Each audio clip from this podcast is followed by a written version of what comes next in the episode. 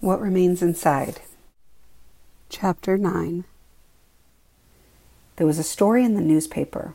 A girl was shot in the head in Providence, Rhode Island. Two kids were out parking, and the girl was shot through the passenger's window. My mother was reading the paper. Look here, she says. It was a little story buried in the middle of the paper. There it was, just sitting there in between ads for bread and milk and a story about the New Bedford Portuguese feast. It was just a small paragraph teenage couple shot to death. But it was a white couple, not the black couple I knew about. This is how they do it, just like that, she said. Then she sat straight up. The girl's name was Donna. Oh my God, Donna, she said and looked right at me. That bullet was meant for you.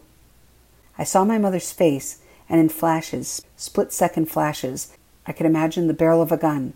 I imagined kissing Ryan Todd out in the dark baseball diamond. I imagined him saying, You're pretty. Then tap, tap, tap. When I turned, there it was, the barrel of a gun. Before it exploded, my mind went black. I was so scared, the fear buzzed in my brain, and I felt the cold blood running through my arteries. I was numb, and time was always doing funny things. Time moved in starts and starts and abbreviated seconds. Hours flew around my house, and my mother's clocks played peculiar tricks. Sometimes, while my mother talked, all I saw was black. I could hear her voice and see her face, and then it would flick off and then back on. The afternoon after my mother told me about the kids in the woods being killed, I was in a movie theater in the Dartmouth Mall with Terry. I didn't want her to go back to college. I wanted her to help me. The lights went down and the music started up. An animated popcorn man was walking around the screen. I imagined my head going crazy and him screaming and running off the screen, strangling me. I closed my eyes and I thought I could escape my fear in the dark movie theater if I could just let myself forget about things. But a single thought was taunting me, poking at my brain. I wouldn't acknowledge it. I wouldn't let it take form or become a word or an image. It was a thought that was trying to get into my brain, like a word on the tip of my tongue. When I felt it poking around, I would whisper inside my head, God, I love you. I whispered it fast in my brain to keep the thought from entering. Inside my brain, I whispered, God, I love you. Fast, all in one word. Whatever this thought was, I had to stop it and replace it with, God, I love you. I looked up at the screen.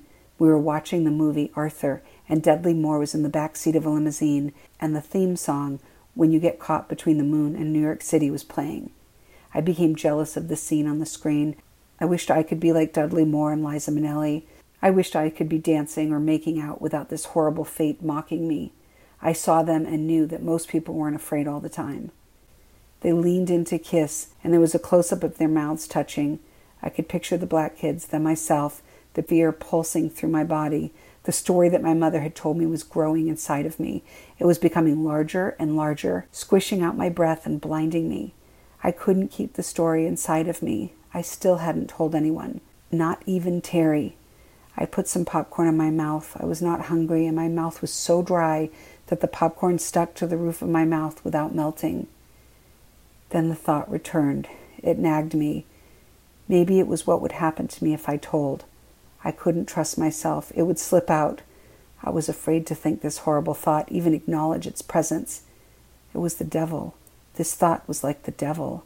I knew that if I let this thought happen, the devil would take over my body. I couldn't even watch the movie because the thought kept trying to get into my head.